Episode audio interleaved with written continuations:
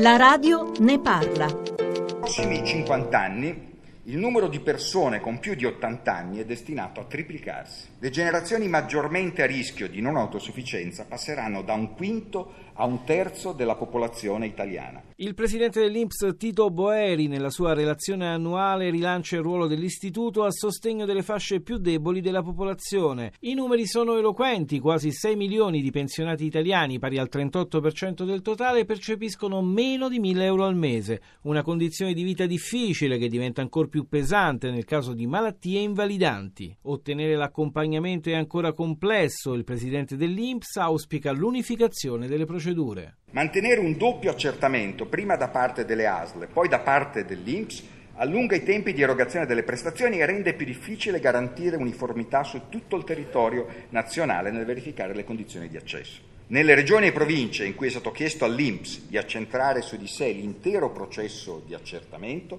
si sono dimizzati i tempi di attesa risparmiando risorse pubbliche riducendo l'incertezza delle famiglie ed evitando la duplicazione delle commissioni mediche, oltre che riducendo il contenzioso. Legge 104, voucher, Jobs Act, uscita flessibile dal mercato del lavoro, tanti i temi affrontati da Tito Boeri che si è soffermato sulla generazione sandwich, quella compresa tra i 50 e i 65 anni che rischia di essere schiacciata dal peso morbido del carico familiare, sopra i genitori anziani non autosufficienti, sotto i figli e i nipoti disoccupati. Seduto al fianco di Boeri nella sala della regina della Camera dei Deputati c'era il ministro del lavoro Giuliano Poletti che ha raccolto la sfida sul contrasto all'indigenza. Un anno fa, nella legge di stabilità, questo governo e questo Parlamento hanno iscritto per la prima volta nella storia di questo Paese la costituzione di un fondo per la lotta alla povertà e per l'integrazione sociale,